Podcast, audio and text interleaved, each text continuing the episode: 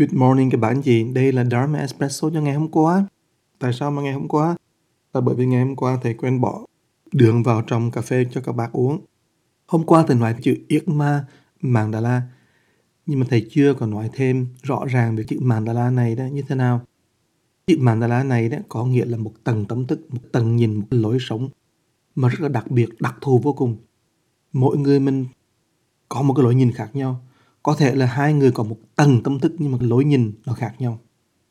Cho nên thì dụ như bác thấy lá mùa thu nó rơi xuống. Đối với một em bé trẻ thì là trời đất ơi súng sướng vô cùng chảy ra đã lá xào xạc vui vô cùng. Đối với chị Khương, chị Tròn, chị Xuyên, chị Hồng đó thì mà thấy mà lá rơi như vậy thì chắc là trong bụng nghĩ trời đất rồi thế nào cũng phải lên quét lá là khòm xương ngoại cổ luôn. Hoặc là ở đâu vậy ở IB ở trên headquarter của mình. Ô là là mệt lắm mệt lắm.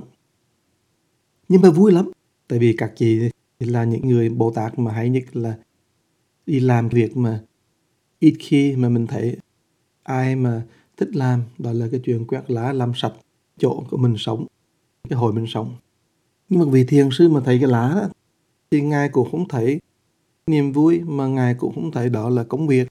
Ngài thấy lá nó rơi rụng như vậy, thì Ngài thấy đó là lý vô thường đang hiện hiện. Sống rồi chết.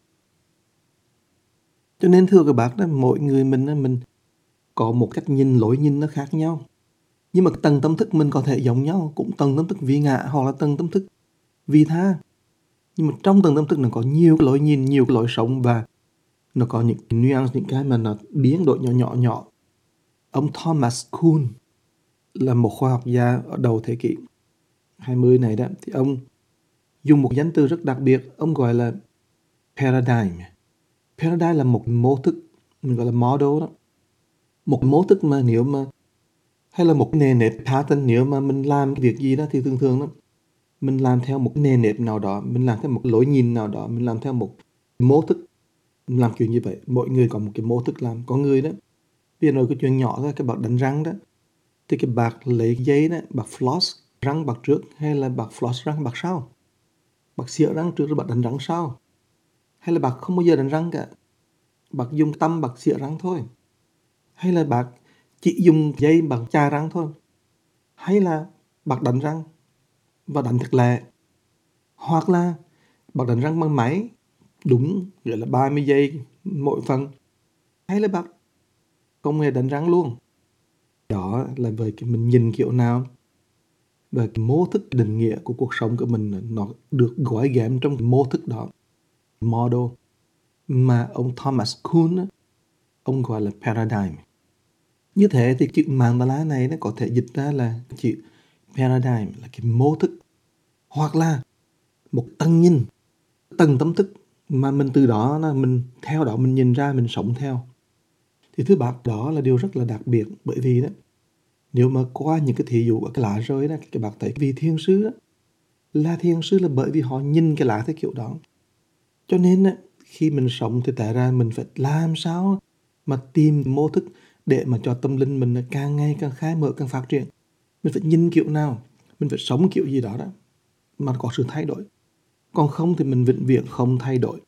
Cho nên sự thay đổi tầng nhìn thay đổi cái lối nhìn thay đổi phạm vi nhìn bằng cách là mình đọc đủ loại sách vở, tập thể dục thể thao hàng ngày, nói chuyện về đủ thứ dạng người, học viết, học nói chuyện, nhiều khi phải học hát nữa các bạn nhiều khi phải biết nhìn tất cả mọi sự bởi con mắt nghệ thuật, vân vân.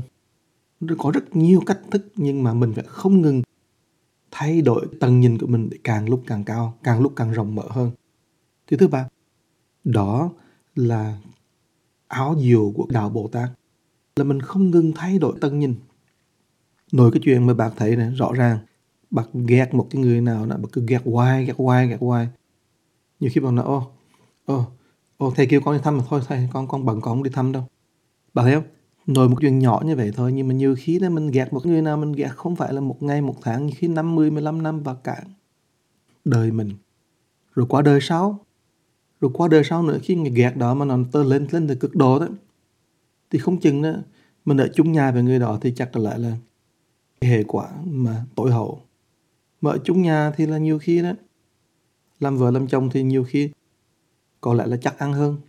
Cho nên nhiều khi cái ghét đó mà các bạn thấy rõ ràng là đưa tới những hệ luận mà mình không hề thấy. Cho nên thế nào là mình thấy được những hệ luận ẩn tàng đó, những chuyện ẩn tàng đó? Thì mình phải không ngừng mở rộng cái nhìn, nâng cao tầng nhìn lên thì mình mới thấy xa và thấy rộng được. Thì tại ra, cái chuyện benefit, cái lợi ích của sự nâng cao tầm nhìn và tâm nhìn là mình thấy được những hệ luận mà ẩn, không cho mình thấy kết quả mà ẩn, không cho mình thấy và vì vậy cho nên mình càng sống đó mà càng nâng cao tầm nhìn mà càng mở rộng tâm nhìn đó, thì mình càng sáng suốt hơn về những chuyện nó sẽ xảy ra. Và những chuyện đã tới về mình. Thưa các bạn đó là cái lý do mà tại sao đó khi mà mình tu đó các bạn biết không? Chữ yết ma mạng ta là cái gì? Là lỗi nhìn về tất cả những hành động những chuyện gì mà xảy ra những chuyện mà không những xảy ra với mình mà nhiều khi đó khi mình cầm bảo bạc lên đó, thì mình thấy được hệ luân hệ quả mà cái bảo bạc sẽ đưa tới. Sự mở rộng của con tim của mình, mở rộng tầm nhìn, sự tự do tự tại, sự khai mở của lòng đại bi. Và đó chính là cốt tủy của con đường tu.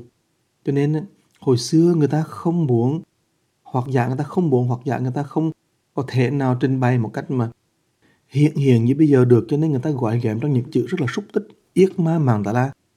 Mình đọc lên không hiểu bây giờ đó thì mình nói là đó là tân nhìn mà nhìn vào những cái hành động, những chuyện mình làm, nhìn vào những vật mà mình có xung quanh, sở hữu mình có xung quanh, nhìn vào những động thái mà mình sống hàng ngày.